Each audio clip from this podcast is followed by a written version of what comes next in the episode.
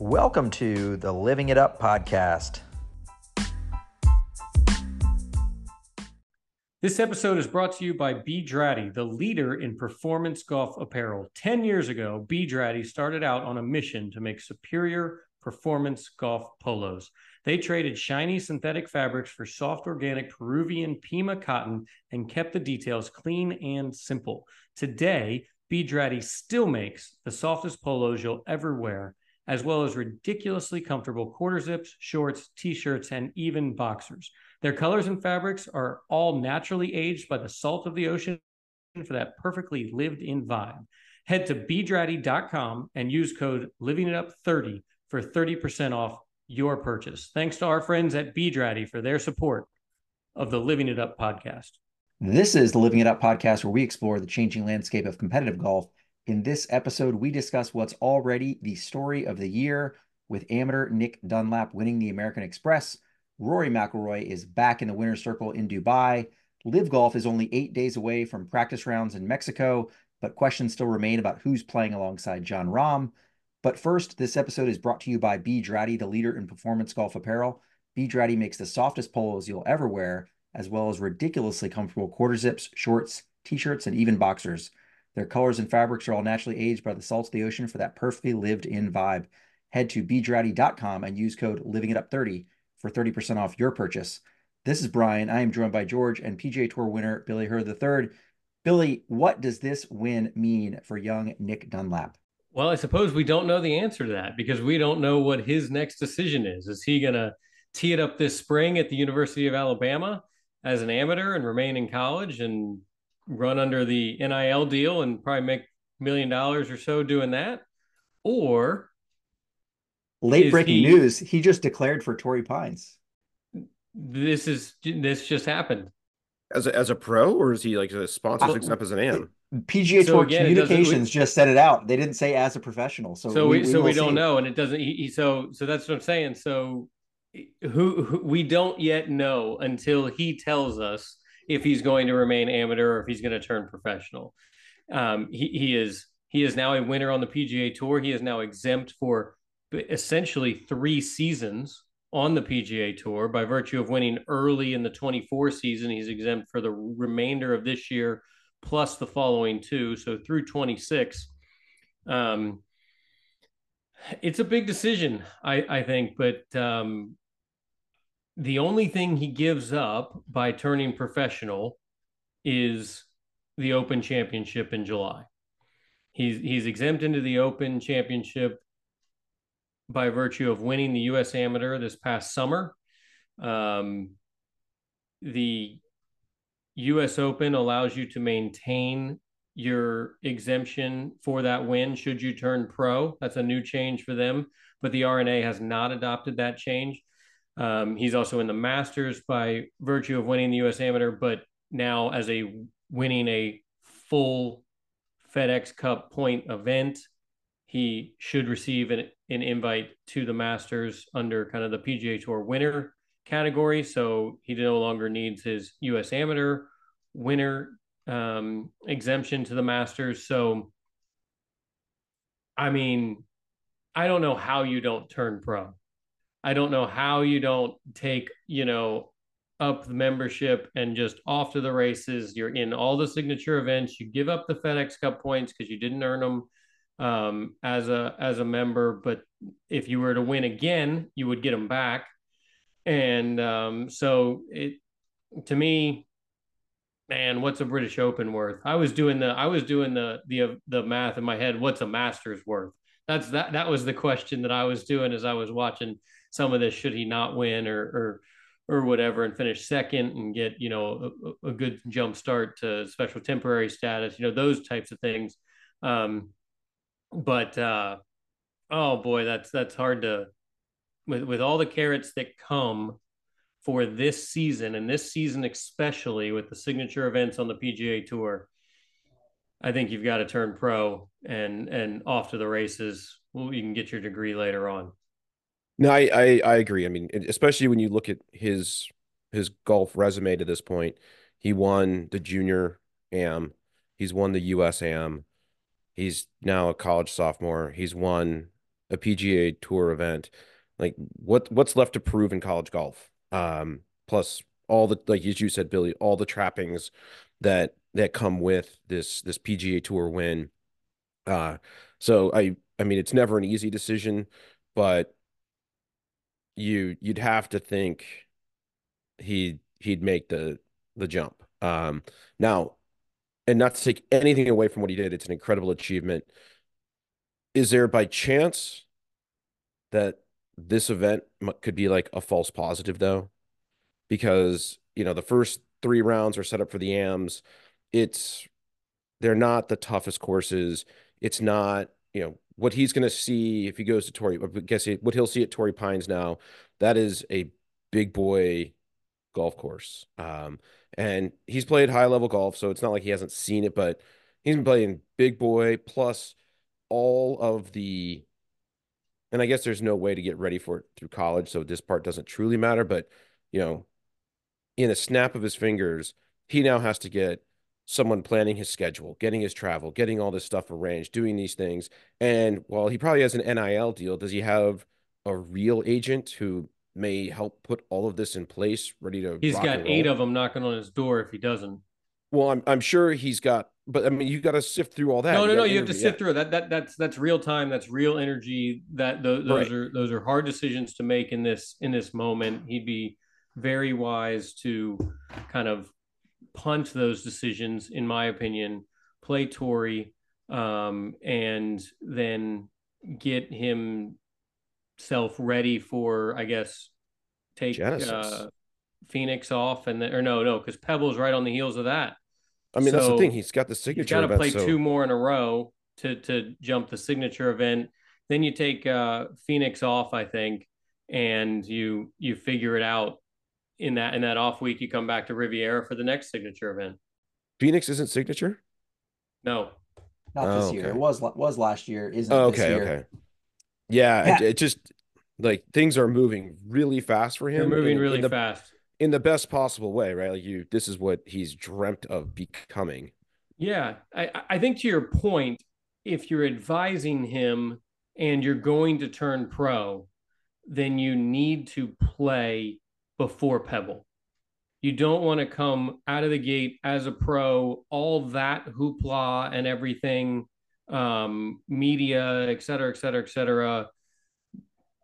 Um, you know, club deal, all that stuff. Which, which again, he probably has largely most of that sport sorted out. I mean, he was, you know, decked out in Adidas, you know, tailor made, clearly getting NIL money on on this appearance, regardless of winning. Um, probably getting some NIL money from from Adidas, but it, it's a wise decision if he's going to turn pro to play at Torrey, get the I Turn Pro thing out of the way, and then really get ready for signature events, which come up pretty quick just in the next couple of weeks. Now, and, and here's the other really tricky part of of this. We're just talking about him. I'm assuming it's one of his teammates was his caddy this week. What does that kid do now? Is he is he wheels up back to Tuscaloosa or is he talking to his parents being like, uh, hey, this is kind of like the ride of a lifetime.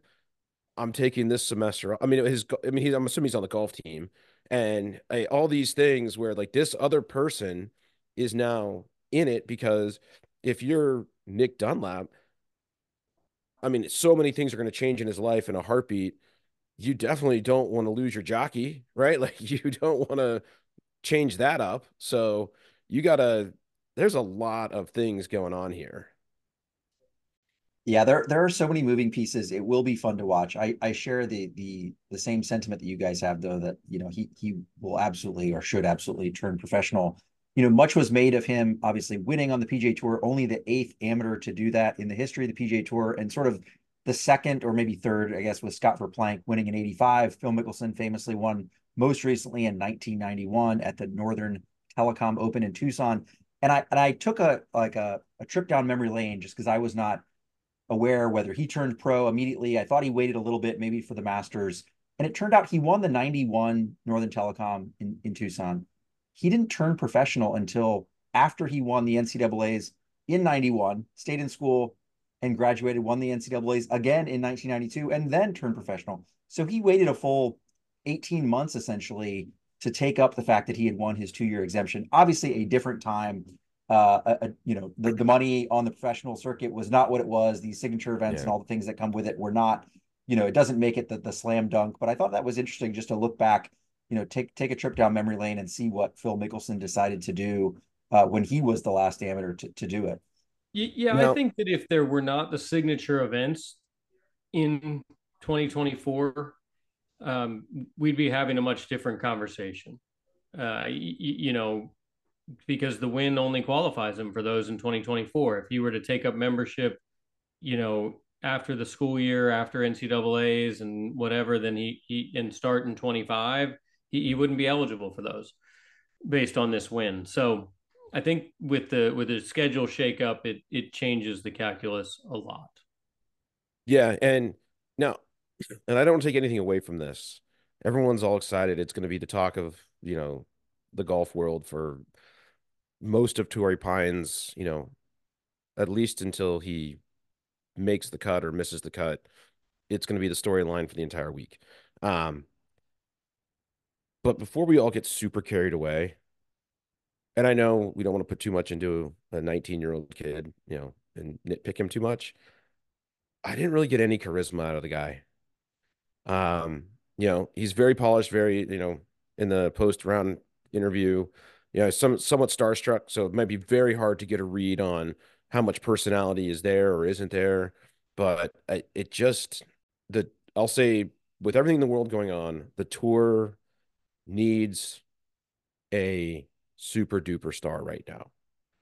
And you know, there was some talk, well, maybe it's going to be Ludvig and you know, is is Viktor ascending? And Viktor seems to have some personality and some things that could be really great and marketable if he can keep finding himself, you know, in leaderboards and final groups.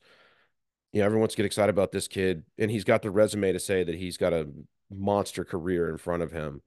But he also seems to have some Scotty Scheffler vibes, where great guy, you you can't root against him, but it doesn't really make you feel something. Yeah, it, one of the things I was thinking about is we've had some amateurs pop on leaderboards, uh, both in majors, right? Famously at the Masters, Sam Bennett was popping around the leaderboard. I think he even held the 36 hole lead or was near the 36 hole lead. Has and he a guy like that Sam, round yet? Yeah, I was gonna say that that that was a tough look. Uh, but guys like that, Sam Bennett kind of had some swagger, had some of that. Uh, I don't know, je ne sais quoi.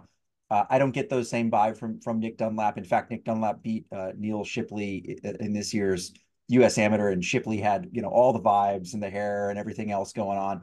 So I I I agree with you, George, but I but I would wonder like, does the does the personality start to come out as we get to learn more about him as he plays in these signature events? Time will tell uh, whether or not he he is sort of a, a Scotty Scheffler type or or something else.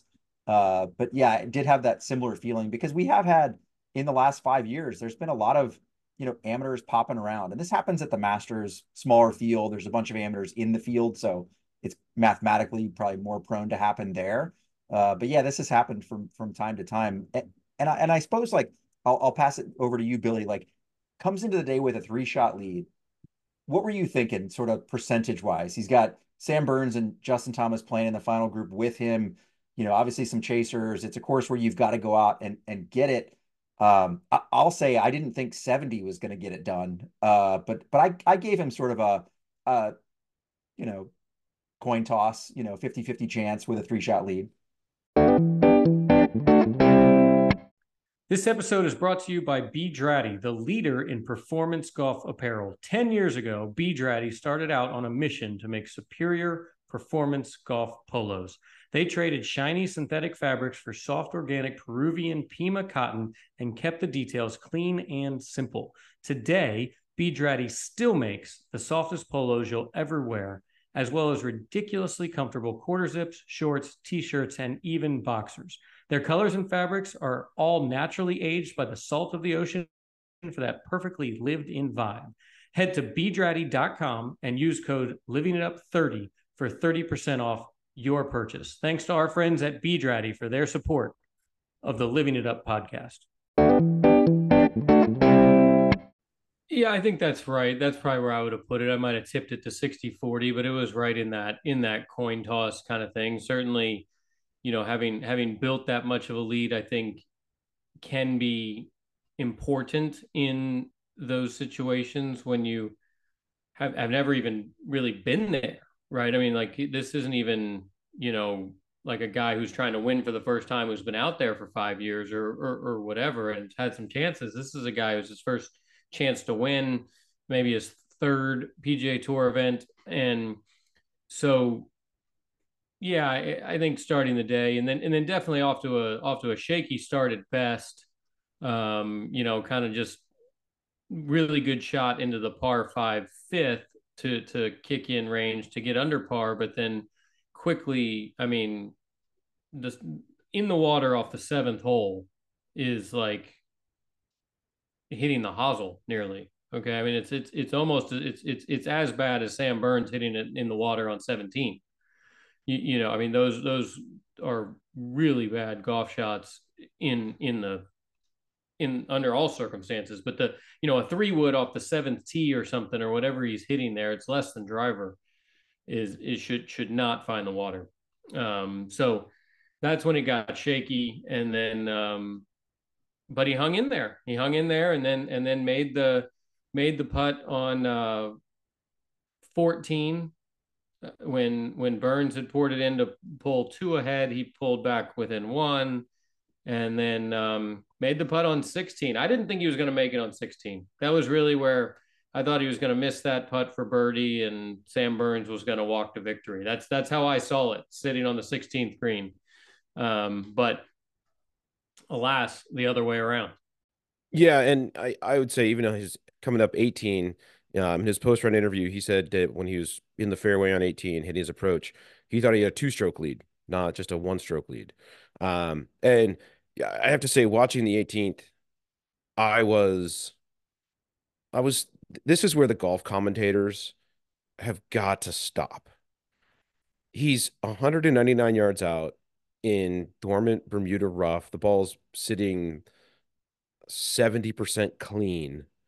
And they are going on like he's got the hardest shot, the lie. He's just got to be. I'm like, guys, the pin's tucked way to the left by the water.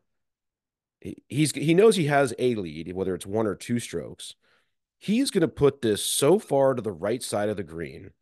There is nothing to this shot it's either you know he's amped and he's going to smoke a seven iron or he's going to hit a six iron and he is going to give himself two shots to make par and if someone jars one for eagle we'll deal with that problem next but they were just going on and on and on like this shot was buried in the rough I, there's so were, many factors yeah, and I'm i like, thought they were going on and on because they were waiting to figure out where sam burns was going to freaking drop after he snipes they, that they one left. and so they, they almost now. had this like four minutes of like, well, we gotta we gotta make some drama here out of this. And, and, and I, I couldn't tell if that like that hill that he had to cover in the first, you know, eight, 10 yards was actually as, you know, sometimes on TV you don't kind of get the full depth of the of the carry that he's got to make there or the sort of lip that he's got to cover.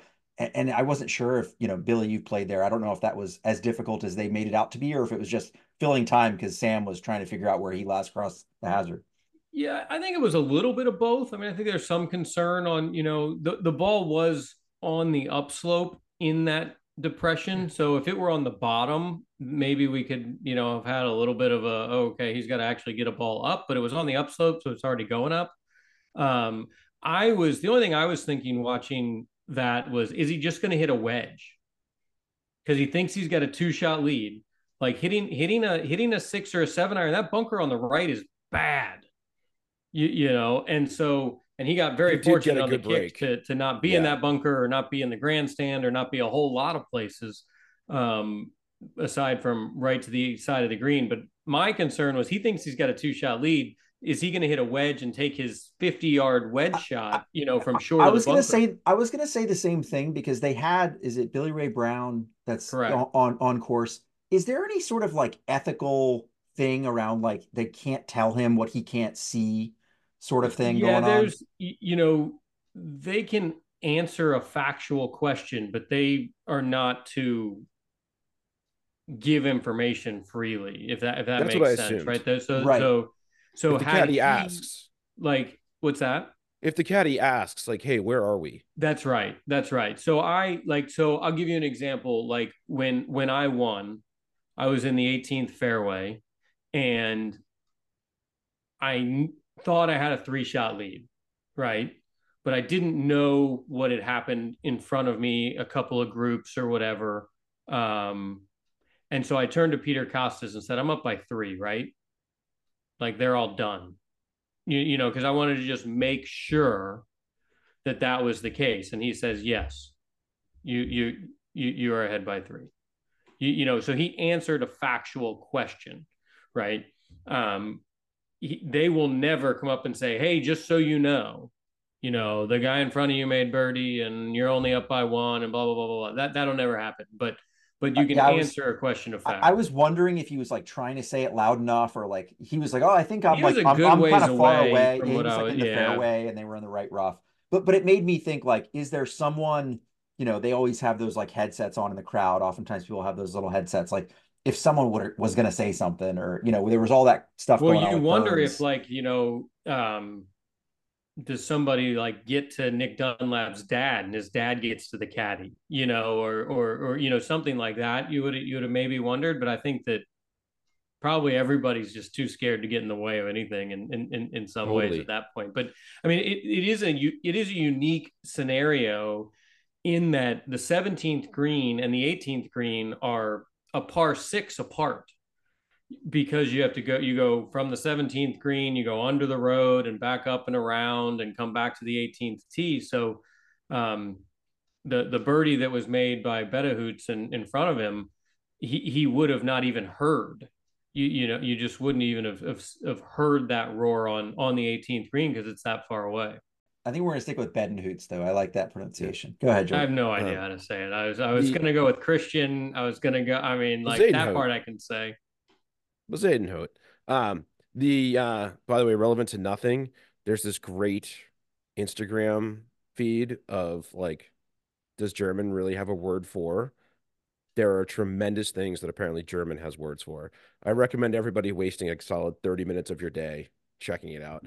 Um, but moving along from that, the uh, and and to just kind of close out the way that he won this thing, you know, he he hit, plays it way out to the right you know, the smart, smart play further right than I think he intended to, but you know, he was not even going to bother going pin hunting. And the chip that he made was not easy. It looked like it might have been a little bit downhill, and then he's got that that uphill front to the green. He lands it on, it's rolling. It's like, oh, this is perfect pace to about six feet, which, you know, again, these guys are ex- extremely good putters, the whole nine yards. These greens are pristine and you know nothing for sure and to just step up and you know the one thing i did appreciate the commentators pointing out is you know at his level they're like if he's as good as we think he is he's just in the process he's like i go through my process i hit the shot like that if i stay in the process i don't have to worry about everything else going on around me and it looked very much like he just stayed in his process you know he said his caddy looked at him he's like you know, left edge, we've done it a million times. You know, just like this is no, this is not a putt for your entire life coming to fruition. Left edge, you've done it a million times. Let's go. Um, so that that was actually the commentators. Kudos to you guys on, on bringing that out, and I mean, good on him. I was there was a part of me that was curious with JT in that group, knowing he wasn't going to win. I was like, I wonder if JT like blows it past the hole so he can see he can see his putt to like hook a brother up. But he JT made his birdie. Good on him for doing that. Uh, but yeah, it was there was a moment where I was like, that would be and what would people what would the reaction have been if if JT had done that? Like Yeah, kind of, I mean, kind of J- lips it just to make sure to show him and be like, I got you. Yeah, I mean JT finishes tied third. H- Had he, you know, not not made birdie there, he ends up, you know, with with a lot of le- a lot of money out of his his pocketbook. It, it is humorous though that you know Nick Dunlap makes zero dollars. Christian Bezuidenhout finishing second will take the winner's check, not the winner's points. FedEx Cup points, mind you, uh, an important nuance there. Uh, but I was curious, and I'll kick it to you uh, back to you, George. As you look down the leaderboard, obviously Sam Burns with a you know collapse at the end with a few uh, poor poorly timed uh, errors. Uh, is Justin Thomas you know proving anything to you? Do you look down the leaderboard and see others that you think you know are, are, making some early moves? There, there were there were some people that stood out. Obviously, JT. This is I think this is the great. If you are if you are JT, this tournament's probably an amazing slump buster because JT can go make a million birdies. And this is a course that will let you make a million birdies if you are playing well. So, you know, obviously the first three days they set it up for the AMs because it's a pro am and they they gotta make pins pretty gettable or else it's 10 hour rounds. Um, so the again, like I mentioned earlier, is it a false positive? I think we'll find out. He's withdrawn from the farmers, so as as you noted, Brian, it it sounds like he's got his next two sponsors exemptions for the signature events, um, and so he's just gonna, you know, move move up the coast to uh, Pebble and, and hang out and wait for that. Uh, but the so we'll we'll see on JT. Obviously, everything he did seemed to look right. I didn't see anything that was really bad. The one that actually stood out to me more than as well as JT played was as poorly as Rickie Fowler played. You know, missed the cut, two under on the week. And I mean, when you are, I think 13 or 14 under was the cut. I mean, that is way off the pace. And his group was, I think, JT was in his group for the first three rounds. So like he had a, a fun pairing. He's got a stalking horse that's making a move. Um, so it was kind of surprising to see that he he seemingly did not have it. And you know, it is a little bit of a home event for him. He's from Southern California, so you know, you think the vibes and and everything are there for him. Uh, so I'm I'm kind of interested to see what Rickie's gonna do uh, going forward. Maybe he's a little shook. He's no longer got commercials. Uh, he doesn't know where he's at anymore. So we're we're gonna have to see. I, I suppose for me, the only one that's a major red flag is uh, Scotty Scheffler, T17. I mean, the guy has not finished outside the top 10 in like two years. No, I'm obviously kidding. Why did he play? I, I don't think it's a red flag, but I, I was actually going to ask that same question. Like, why is he teeing it up knowing that he's got a bunch of events on the horizon? Yeah, like uh, this, this one, him being in this, unless it's like a sponsor deal, um, kind of head scratcher. Is he playing Torrey? He's not signed up for Torrey, so he's okay. not playing Torrey. Um, so that would be probably why. You know, he just didn't want to take three straight off. You know, he, he played Sentry, didn't play Sony. You know, you come out Palm Springs. I mean, some. I mean, it's it's the greatest place to work on your game. You know, on on Earth this time of year. It's like a real life simulator. It is a real life simulator. The the normalization button is based on Palm Springs this week, and um, so that that that could be you know just just work on it. You know, there's I mean there's guys back in the day who who used to not play all winter. Joey Sindelar famously not play all winter. Come to Palm Springs. It was a five round event back then, and he shoot a bunch of 78s and get ready for the season. And and so that's that's not how it's being treated, you know, but no, nobody's really doing it that way any, anymore. But yeah, I don't know. Maybe maybe he's got an American Express deal. He's got he's got a black card that he that he wanted the limit increased on, so he needed to go see the the, the CEO there. Yeah, and I was just I mean it was like kind of like all right, and you're right, he didn't do much of anything, but you know there are certain players that as you point out, Billy, sometimes either they're it's a sponsor deal or they're they're like, hey, you know, to quote Marshawn, I'm just here so I don't get fined. Like they're they're there for a reason that isn't to go win a golf tournament and, and do it. And I get these guys are wired differently. I think Scotty, every time he shows up, is like, there's only like five guys that could actually beat me. So I probably want to go win because I can. Um, but you know, it, that one stood out a little bit. I I will I will keep my red flag in my pocket on Scotty Scheffler until we we start seeing him in some you know full field events where he goes and does Scotty things. When when are those full field events he's going to play? Well, I'm assuming he'll do waste management again. He's defending, right? I guess okay. That's 132.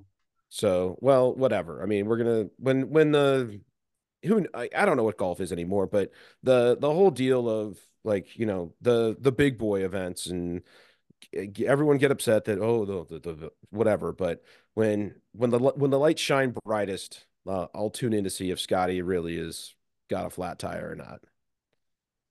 And before we move off of uh, the Amex, uh, you, you talked a little bit, uh, George, earlier about you know commentary. Uh, one, Brandel Chamblee was in the booth. Again, there's been a lot of kind of rotating cast of characters. It seems like we'll be trying to fill in for for Paul Azinger.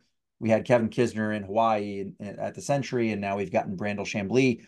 I'll kick it to you, George, but I, I will say I was pleasantly surprised. I thought he just blended right in, like added a lot of good commentary on I thought sort of the lie, the situation, the swing, you know, swings that he was seeing and, and some shakiness that he was seeing. Um, I, thought it went well. I know we've had our public spats with with Brandel on various topics, but I uh I was pleasantly surprised. I, I liked his uh, his vibe in there. No, I think I think he did well. Um, and and I was willing to give him a shot. That as much as I can, I really get turned off by his sort of I'll use the word bloviating, where it just wanders through these esoteric connections to things, and you're like, what are we? I, he he goes on his normal rants that just turn me off because he pulls out things from so far way back that no one can actually verify if it's true or false. But he says it with such sort of tone and conviction. You're like, well, I guess he researched that. Sounds good to me. Um, the only thing he said one on it was towards the end of the third round where it was, you know, when it was it was pretty certain that JT was going to be paired with uh, Dunlap and and Burns, and they're like, you know, is this does this bode well for JT to have this, you know, good pairing for him to go win? And I mean, it kind of turned out to be accurate. And he's like, well, you know, in in 55, Hogan was excited to play in the final round with Jack Fleck because they were good friends, and Fleck nipped him in the U.S. Open, so it kind of backfired on. I was like, "What the? Who? How do you know?" Like it, but I, I, I now have to tip my cap. In the moment last night when I saw it, I was like, "He did another one," but I he kind of I think was right, and maybe it put Dunlap at ease, you know, and I and it looked like, and I, I'll give JT credit for this. I I I ride him a lot but coming up the 18th, JT kind of pulled Dunlap in. I think kind of gave him like, hey, they're going to announce you. Like, you go ahead and sort of get your your class. Like, JT definitely did some. I'll, I'll call it like big brother things out there that you could sort of notice on the 18th fairway walking up. Um, so you know, tip of the cap to him uh, to to do that. It looked like he and uh, Nick shared a very nice moment on the 18th green as well. So um, as much as I'd like to to ride it, JT, um, I'm going to take a week off right now. Yeah, certainly was some a cool moment. There was that funny, you know, uh, call it a hot mic. I'm sure he knew they were listening when when he joked, uh, quipped, you know, is that your first time hitting a spectator when uh when Nick Dunlap's ball in the 18th seemingly caught, you know, someone in the grandstand or someone in the in the crowd uh before it rolled down the hill. Um, and then yeah, I, I I sort of joked that he looked like a you know an offensive or defensive coordinator calling plays when he when he shielded that you know 10 second exchange they had mm-hmm. uh, hugging on on the 18th. Uh, but let's talk about what uh, what was played over in Dubai. Rory McIlroy wins the Dubai Desert Classic. Finished runner up last week. Tommy Fleetwood uh, wins it this week. Uh, obviously, seems to be in fine form. Uh, what say you? Uh, you know, we, have often talked, Billy, about like when do you peak? You know, is there such thing as peaking too soon? Are we seeing a, a Rory that that should be very very dangerous come these signature events and, and rolling into the major season? Well, I think it's always interesting as to where in the season guys play well. And you know, you have guys who who play well early and you have guys who play well having after having played three, four, five events and kind of get get under him. Rory seems to be a guy who plays better after having time off. And that's what I think that you're seeing to start 2024 with, you know, good form for for two straight weeks in Dubai, you know, winning the Dubai Desert Classic for the fourth time in his career. I mean, that tells you one, he likes the golf course, but he also the time of year, right? He's had some time off. He's had whether that's nagging little body things or that's, you know, structured block practice that you're able to do more at home versus on the road at tournaments. and that kind of thing. So that's that's what it tells me is it's is it's Rory McIlroy's mo to to play well when he hasn't been playing. Um, you know, coming coming back from from practicing hard and, and doing those things at home and maybe being more fully rested. Less media, right? Over over in Dubai that, that he's had to do. Um, you know, when he comes to the States for Pebble, presumably. Um, I, I don't know if he's he's signed up. He's still been doing plenty of talking. He, didn't do much this week. I mean, right? He did he did some last week, um, but I don't know. It just seems like he hasn't been the statesman spokesperson that he's been, you know, for the last little bit. And I think that that's good for his golf game. How will that shake out when it comes time for, you know, Augusta in 10 weeks? I I don't know, right? But that's that's kind of the the one I think that matters for him. That's that's kind of how we're gonna we're gonna judge every year going forward for for Rory McIlroy is is what happens the second week of April. So he's got to crack that formula. Do I play? Do I not? Do I take a month off and practice and, and just show up for Augusta? What how, how do I how do I do that? But but that's how we're to judge every year for Rory McIlroy. So I don't know. We'll see. I mean, I I do think I I think I might get bullish on Roy this year. Um, because stepping away from the the tour policy board, um, and and while and it's funny, he's been saying, I won't say 180 degrees from what he's been saying for the last two years, but all of a sudden this openness to the concept of what what the new unified golf world is going to have to kind of look like. Um, and not having to be the spokesperson of it, not having to be the face of it, that's now Patrick Cantlay. That's now Jordan Spieth, Tiger Woods. Um, as I forget who else is on that in that room now. Uh, I I'm curious to see as a golf fan, um, are we going to see kind of a little bit of a resurgent Rory who just gets to go out and be a golfer now? I mean, he still he still is Rory McIlroy. He still is at the you know has a pulpit, but it's not it's not on his title anymore. So he just has to show up and play. And if anyone wants to throw these questions about, hey, the deal, the merger, this, this, this, and this, he can just say, hey, guys, I'm not in the room anymore. So you got to go somewhere else. Yeah, I, I, think that's right. Fact checking myself here, he has committed to uh, AT and T and Genesis, so we will see him at the first two kind of normal signature events. He did not play Sentry opting to play two weeks in Dubai. But um, so another week off for Rory to get back on uh, American time, and then out to Monterey for the AT&T Pebble Beach Pro Am signature event. And George, you noted that he is has been talking. He's been talking a lot about you know a a world tour. Uh, is this just I don't know, revisionist history, like, oh, I had this thought all along and and now I'm just gonna act like uh yeah, this is the way it ought to be. I don't know to say it's revisionist history. It it may be that no longer having to sort of walk the line and and defend the line, so to speak, for the the PGA Tour, he can just sit back and look and realize it's it's gonna change. Like there's going to be there's going to be a massive change to how the PGA Tour runs, operates, funded, everything. Like that there's no there's no there's nothing that's going to happen where everyone's gonna be like, you know what? We looked at all the options and you know, status quo, we're we're just moving forward the way we used to be. It we we can pull this off. So I think it's just the acceptance of yeah, this is all going to change. And, you know, I think, and, and, I'm, I'm probably putting words in his mouth. Um, you know, the way that he shot onto the scene in, in many ways, right as he was ascending, that was sort of right in the midst of all of Tiger's real troubles. Um, and I think the world wanted him to be the next.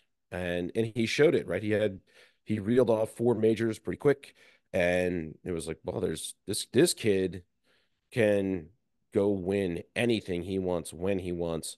He's been arguably the best driver of the golf ball since he arrived. Um, and and I think I think he gets a lot of of grief and I don't know how much it weighs on him, but you could look and say, "Hey, and I'm sure there have to be some people on the European side of golf that looking like, you know, man, if you had stayed here, like golf in Europe could have been really good. Like we, the DP World Tour wouldn't be where it was if you had been more involved. Um, and you you sort of jumped and you chased the money, and you you can't fault it, right? You can't fault. Hey, everyone was playing over here. The money was here. Tiger returned. If you're going to do it, you got to do it here. And you know the the purses are five, six x in the states what they are over there. You know, over the course of a season, endorsements, the whole nine yards. So I, I think like he's had, in some regards, I think he's had an unfair career because a lot has been put on him to be more than just a golfer. And so I'm, like I said, I'm bullish. I hope he gets to just be a golfer this year. I hope it turns out to be great. Um, I think he's not revising history. I think he's just seeing, without necessarily saying, I was wrong, we lost. He's recognizing this is where it has to go. In one way or another, this is what it's going to be. I think how much he gets to be a golfer is going to be largely on him, right? As we've seen for the last couple of years, he seemingly wanted to talk and and wanted to share some of these these thoughts and stepping away from the policy board certainly is a is a big step towards just being a golfer. Um, but we had we've said it for for a year or so just just stop talking and play golf. And and he's is he going to do that you know in in the lead up and the wake of whatever the definitive agreement and new PGA Tour looks like will be kind of some of the question in my mind. And and I, I will say, like we've said, hey, just kind of like shut up and play golf. Some of that was because he was he was getting into the political and all these other talking point side. One thing that Rory has has done through most of his career, which people have lauded him for, and I certainly like, it's like he has not he has he has come across like someone who has not been polished in a PR camp to speak. You know, Tiger Woods gives very canned, very stilted answers. I'm not letting you into the curtain beyond what I'm willing to show you, and it appears very coached and everything else. And and Rory had gotten for a very long time a lot of mileage on being fairly average, like average in a good way. Like he just, it seemed very conversational to him. If you asked a question, he'd give you a thorough answer without seeming guarded or cliched in what he did. So I, again, I, I hope he returns to, you know, Rory of 2018 up till 2018, 19, uh, because that was the Rory people kind of loved and you, you rooted for, and you wanted to see, you know, when he would get going on a hot streak, he'd get that little hop in his step when he's going, and you're like, oh boy, here it comes. This is we're about he is about to reel off five in a row kind of thing. Uh, so that that would be great. Like that would be phenomenal for golf to have a generational superstar kind of reclaim and and like if he gets the Masters, I'm not turning off the final round for the entire day. Like I'm watching it. It's going to be amazing and like I'll, I'll be rooting for it. Yeah, it's one of those funny things. It, feels like the storybook uh, is is shaping up to be to be written that way. We've talked about how, in many ways, the PGA Tour has had some great storybook endings uh, to some events, and I was even thinking about that today. Like, could you imagine if if the answer, and again, no offense to Christiaan Bezuidenhout and his family and friends, but it, but if the answer to today's question would have been Christiaan Bezuidenhout wins by one over, you know, amateur Nick Dunlap. That would have been like womp womp womp. And, and I and I often think like we've been very lucky, or you could argue the PGA Tour has been lucky to a degree to have some of these storybook endings just just happen because they could have flipped that flip that that script uh, you know could have flipped very very quickly the other direction. Um, uh, let's let's pivot a little bit to something that's been talked about quite a bit, and that is obviously the move Jon Rahm to LIV was the macro story of the last you know month plus. But now there's been a, a trickle of you know rumors, questions about who's next. I'll kick it to you, George, because you made a very fine point, which is is it is it super puzzling to the point of being head scratching that his team is not buttoned up yet? Like he waited a long time to confirm the uh the move. Should there be this much drama about who's actually going to be on his team? Hmm, excuse me. That's where I'm I'm I'm wondering if to some extent is this is this a little bit of manufactured drama? Because again, like I'm I'm putting my very cynical, skeptical hat on at this point. He he took he went dark for so long. It took so long for it to come out. And, you know, he had been pretty clear that he wasn't interested in LIV for the duration of all of this stuff. But he he'd done it in a very polite, you know, even-handed way of like, hey, it's I can't fault them. It's just not for me, and I'm I'm cool with it. Um, so for him to make this leap, unveil a team, a name, the whole deal, but then not have players seems impossible. And and it seems impossible also from LIV standpoint that you don't go spend what they allegedly spent on Rahm to not have it go exactly as it's supposed to go. Like you don't spend 300 million and be like, yeah, the rest will figure itself out. Right. Like, so I feel like some of this stuff could be leaked stories to sort of create air quotes drama, the team is known and it's going to get revealed and it's going to come out and it's going to be done. Um, no clue who it is, who it could be. I know there's the most recent rumors are Wyndham Clark was inches away and then it fell apart at the last second. Um, then I guess Tommy Fleetwood was thrown apparently like 75 million and said no. Uh, the next up is Tyrrell Hatton is apparently uh, there, but he has said, I'm here for now, or I'm here now, or one of those equivocating, like, yeah, well, we'll see. Um, the other name that was bandied around way early, said I was super curious, but it wasn't the right time, and who was in Dubai this week, so it's not too far away from people that write checks and make decisions, was Cam Young. And that would seem he had a resurgent season. I don't know where he sits for getting to majors and everything else, but like I, I just feel like this is a done deal. All of this stuff is noise to create some drama and some interest.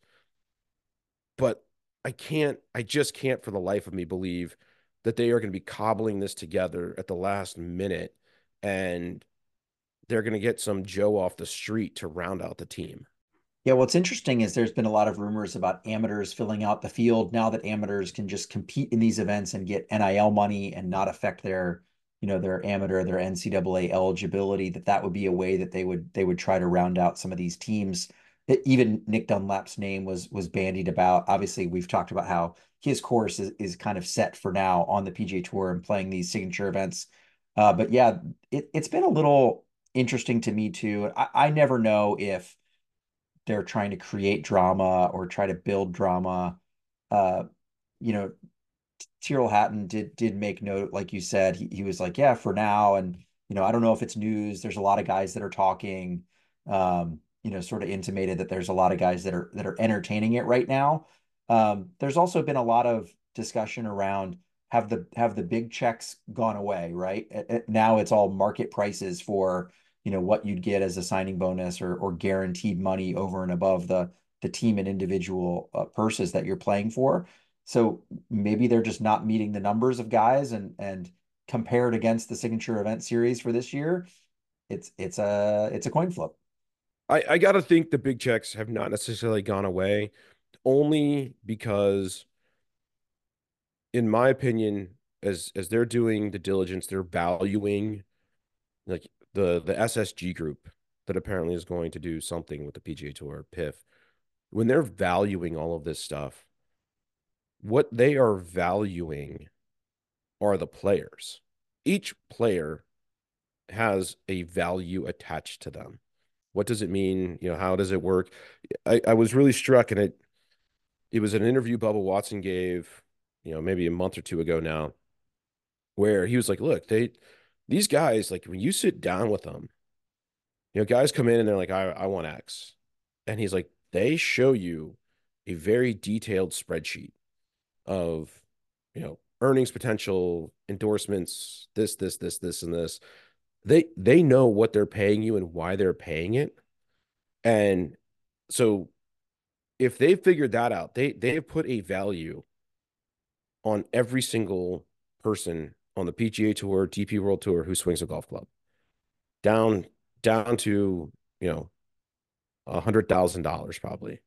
And so when you say the big checks, like if if PIF or whatever's going to invest in the PGA Tour, that investment's going to be based on the players that are at the PGA Tour. So they they can look at it honestly, like if I pick off X, well, we just move that over to our side of the ledger, and that's that much less we're going to play pay to invest in the PGA Tour because they've got it all valued out.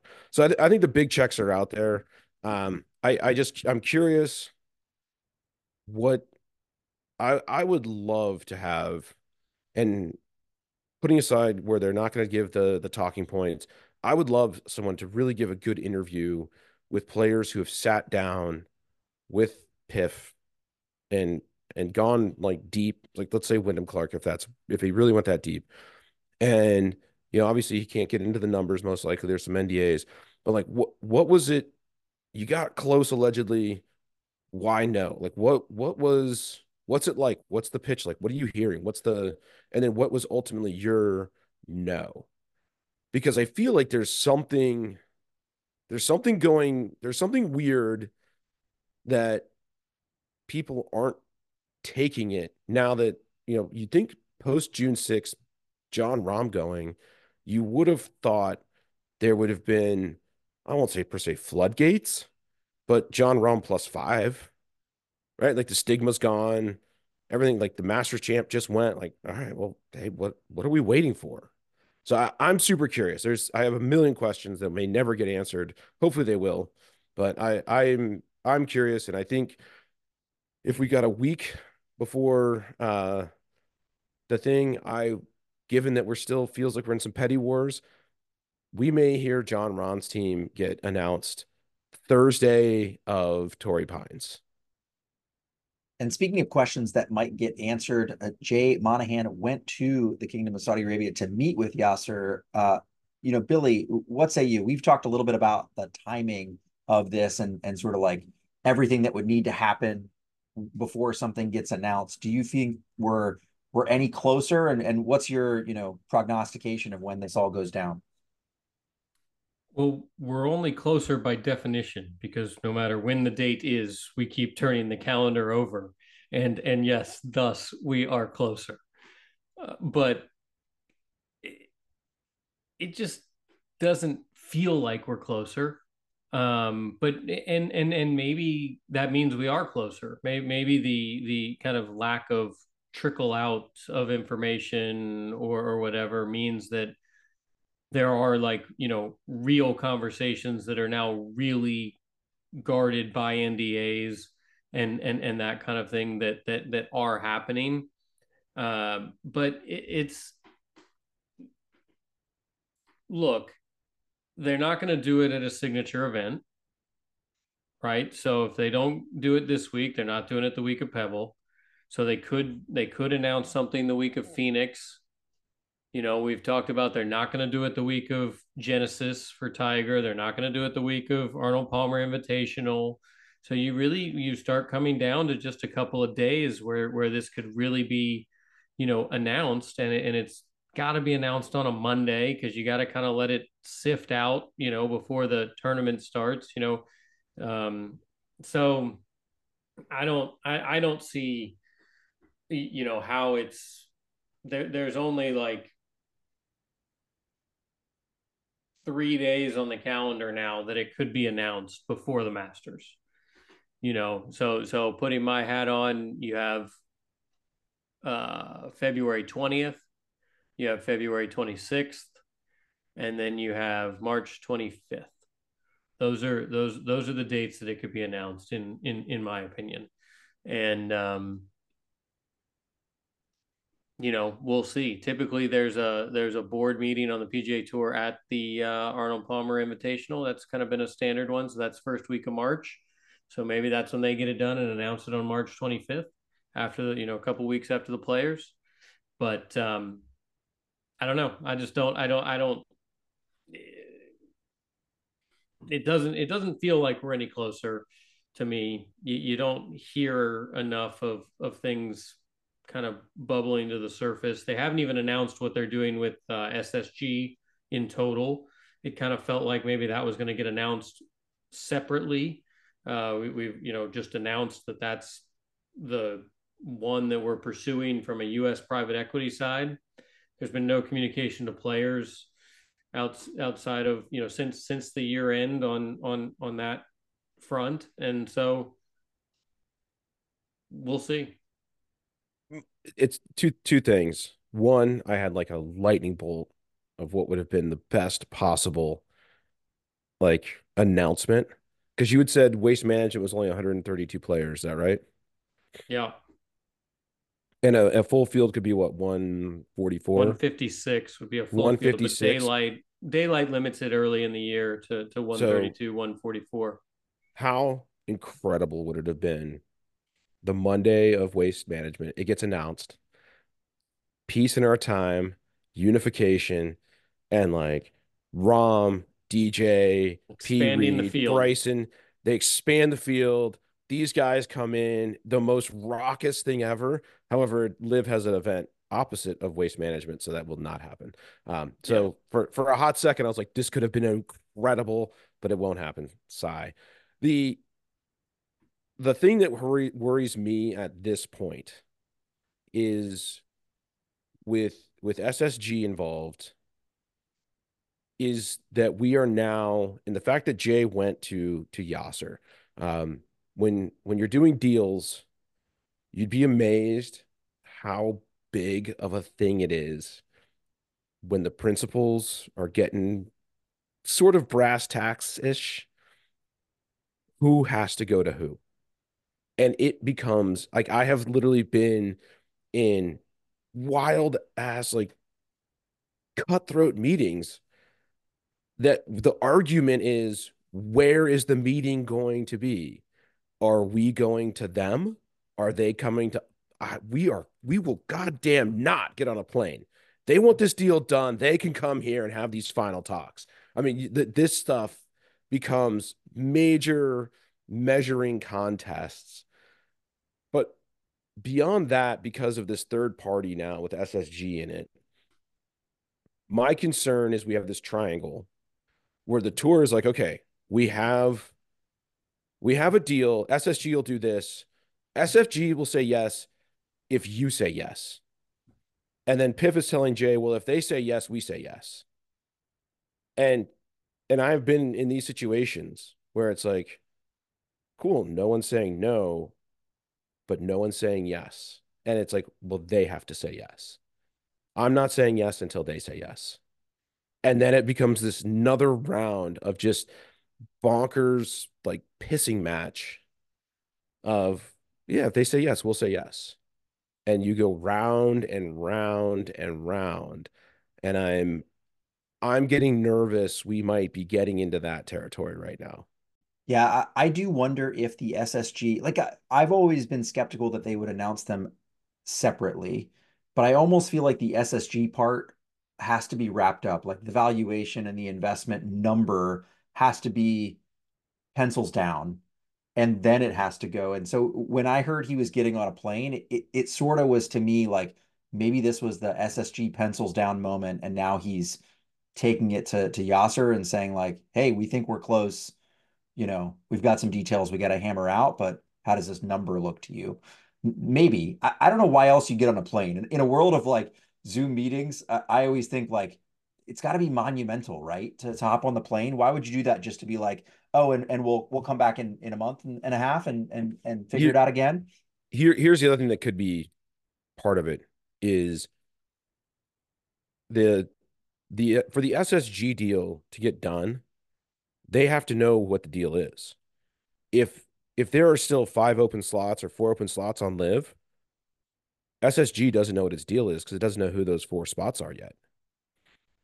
So, like, I think Jay, part of this may in fact have been Jay going to be like, all right, man, like, if we're doing a deal, like you and I have to look each other in the eye, you have to tell me who's coming. So I can go back and tell these guys who's going. Those numbers get done, your numbers get done, it gets done. And I, I mean, I think that that that could have been part of this because there very clearly is space open. Jon Rahm does not want to show up with traffic cones. He's someone is someone of name is going to round out that team. At least one other, you know, player that we all know and has a decent amount of game is going to round out that team. And it's going to happen. And I maybe what Jay is doing is sit down to look him eye to eye and be like, tell me who's going so we can run our numbers, we can get this done, and we can pull this thing together. As always, we'll see. And when I look ahead, uh, you know, to the schedule, we can talk about the the farmers at Torrey Pines, but there was one other piece of news in the in the golf world that, you know, was just a, a bummer when I heard it. Not not entirely surprising, given the world of, of media and in particular print media.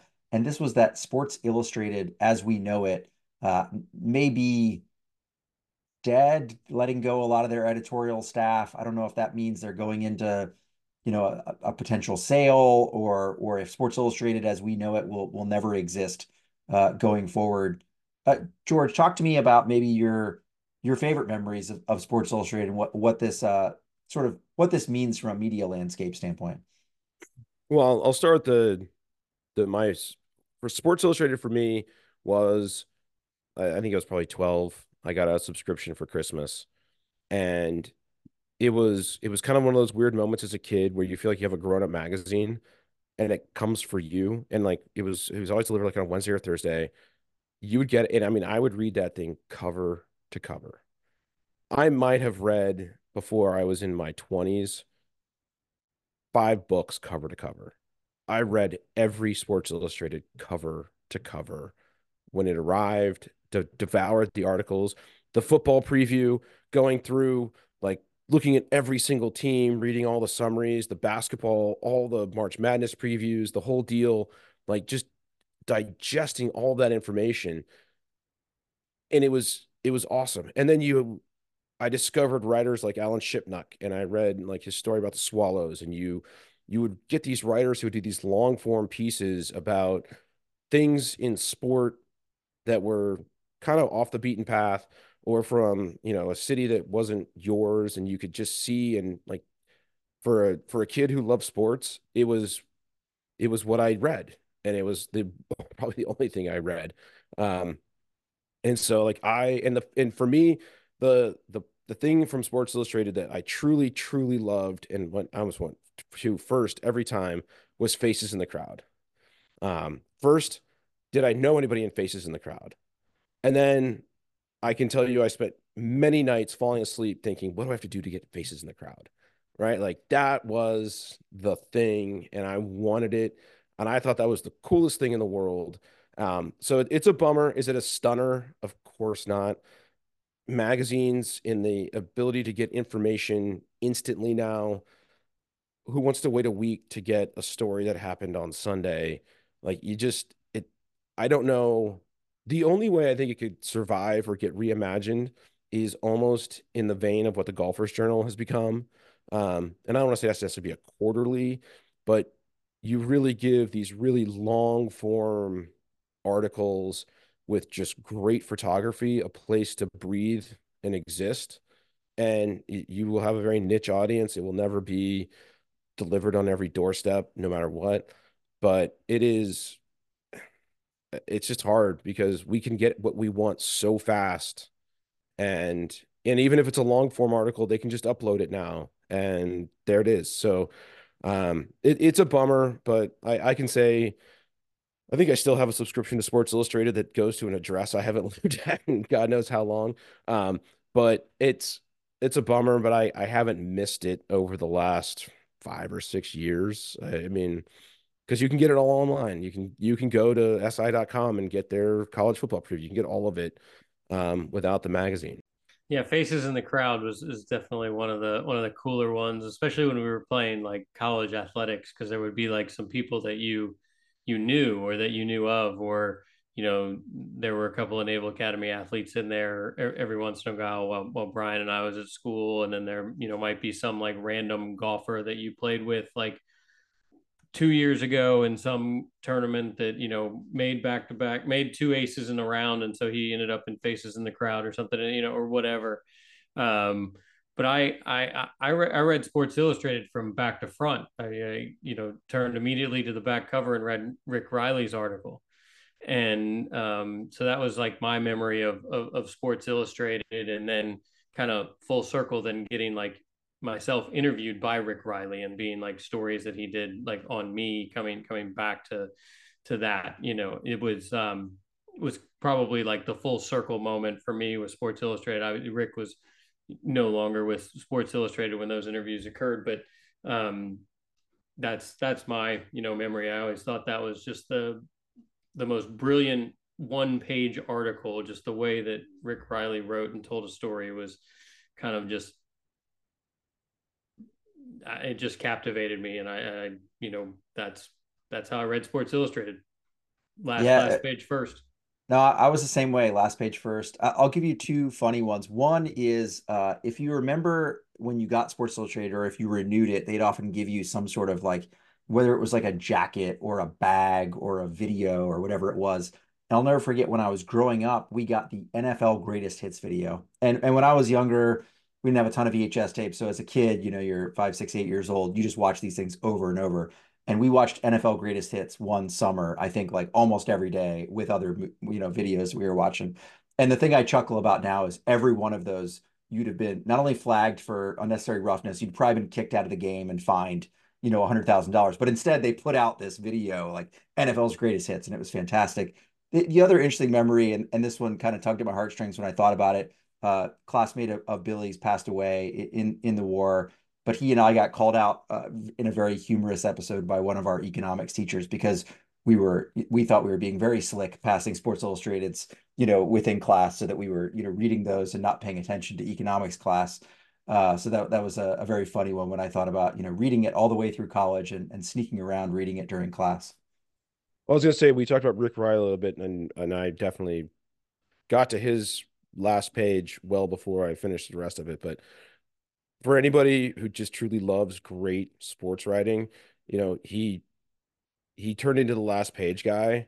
But if you go to the early days of Sports Illustrated, like his some of his long form writing, like just really, really impressive, impressive writer. If there's if there are SI archives out there, I I highly encourage you to go back, you know, and this is would have been in the early 80s and and whatnot like that dude could really, really write impressively. Um, and I probably, in some of the ways that I learned to write and carried to my legal writing, you know, the the way that these guys can just tell a story kind of tightly, but still with with good, you know, imagery and everything that goes with it. Like it, it's something that I really do feel. I wonder for like and this is a little nostalgia moment, but like for our kids and for people who like we get such concise writing, whether it's Twitter or all the other digital forms, it just comes super quick that like you don't get to see just really great writers who know how to say a million words in a thousand words. And and that is truly some of the gifts. And I think like the Sports Illustrated writers that had come through there, like those guys just had a gift to paint an incredible picture in whether it was a thousand words or 1500 words that was truly remarkable Yeah, definitely uh, the end of a of a sports journalism era for sure. But who knows? Maybe maybe it'll come back and maybe in, in even better form. So what is coming up next? We have the farmers out at Torrey Pines. Uh, I'll ask you, Billy, about about what we should be thinking about for Torrey Pines. But but I will say this has always been kind of a, a love hate one for me. I, I love the views. I've played both the North and the South courses, so anytime you've played a PGA Tour track as an amateur, you sort of have this uh, you know feeling of oh I've hit these shots, I've I've experienced that wind, whatever it may be. So I've always loved that part. But gosh, I just I just kind of hate the slog that is Torrey Pine sometimes. It's brutally long on the South course. The rough's always up. It just seems like a a very very no fun test of golf. Uh, and I'll kick it to you. My playing career at Torrey Pines would agree wholeheartedly with everything you just said.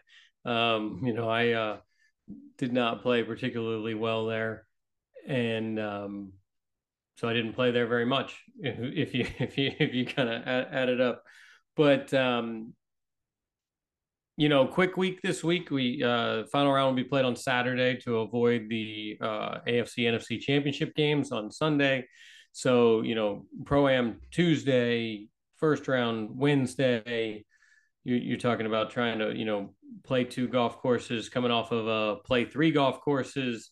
It's uh play the play three being the uh, American Express that we just finished up this week. So um, it's a compressed timeline, especially for for rookies, for younger players who who haven't been to both those places. It's it's a really hard week as a rookie. So it'll again be challenging for for Nick Dunlap to to make that move. He's listed in the field as an amateur as of right now.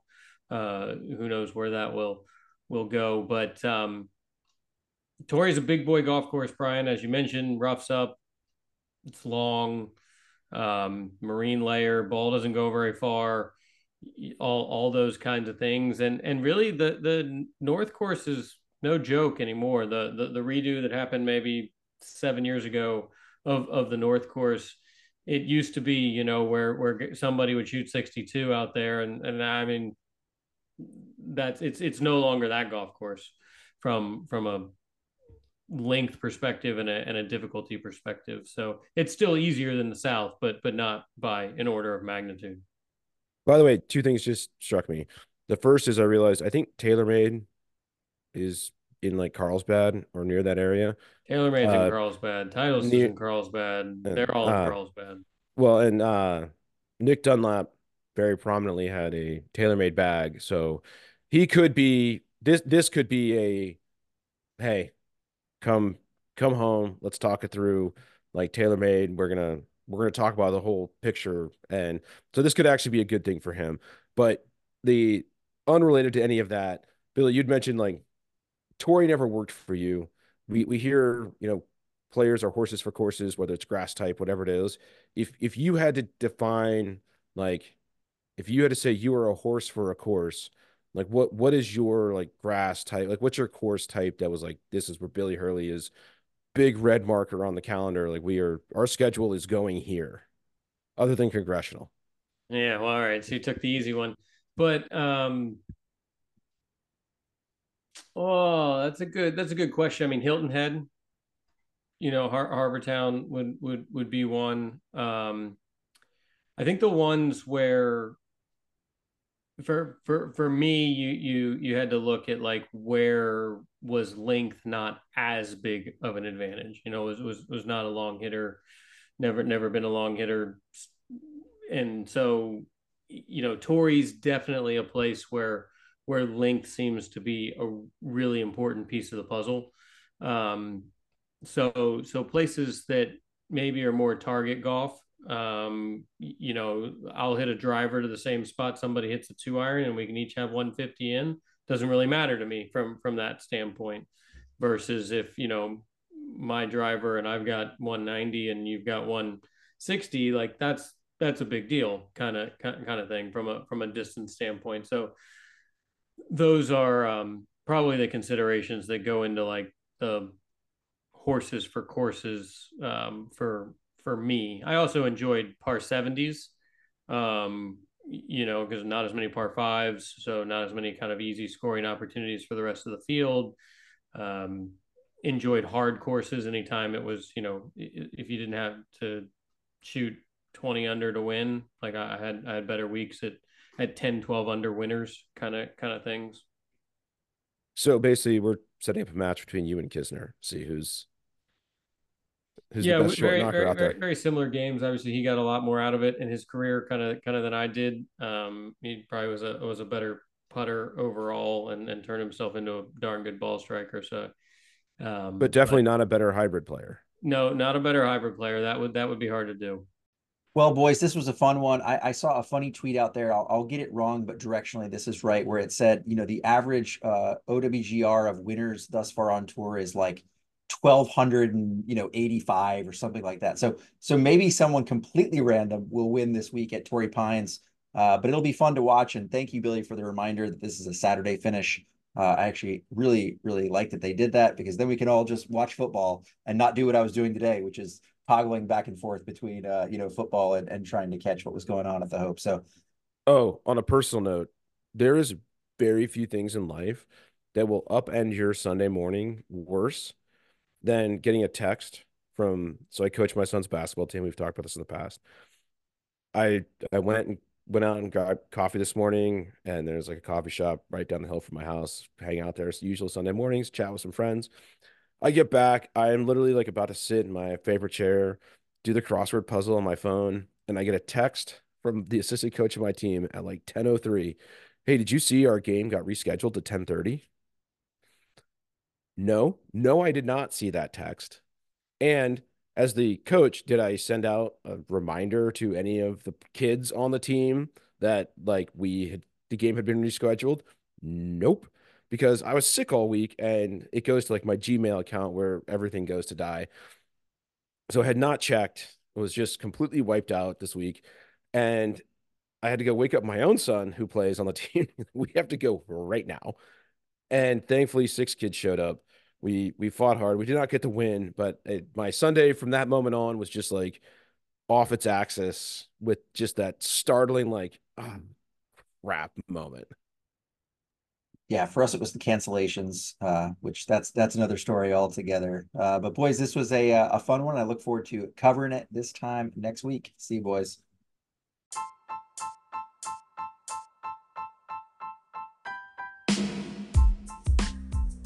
Thanks for listening to the Living It Up podcast. Follow us on the Twitters at Living It Up Pod. See you there.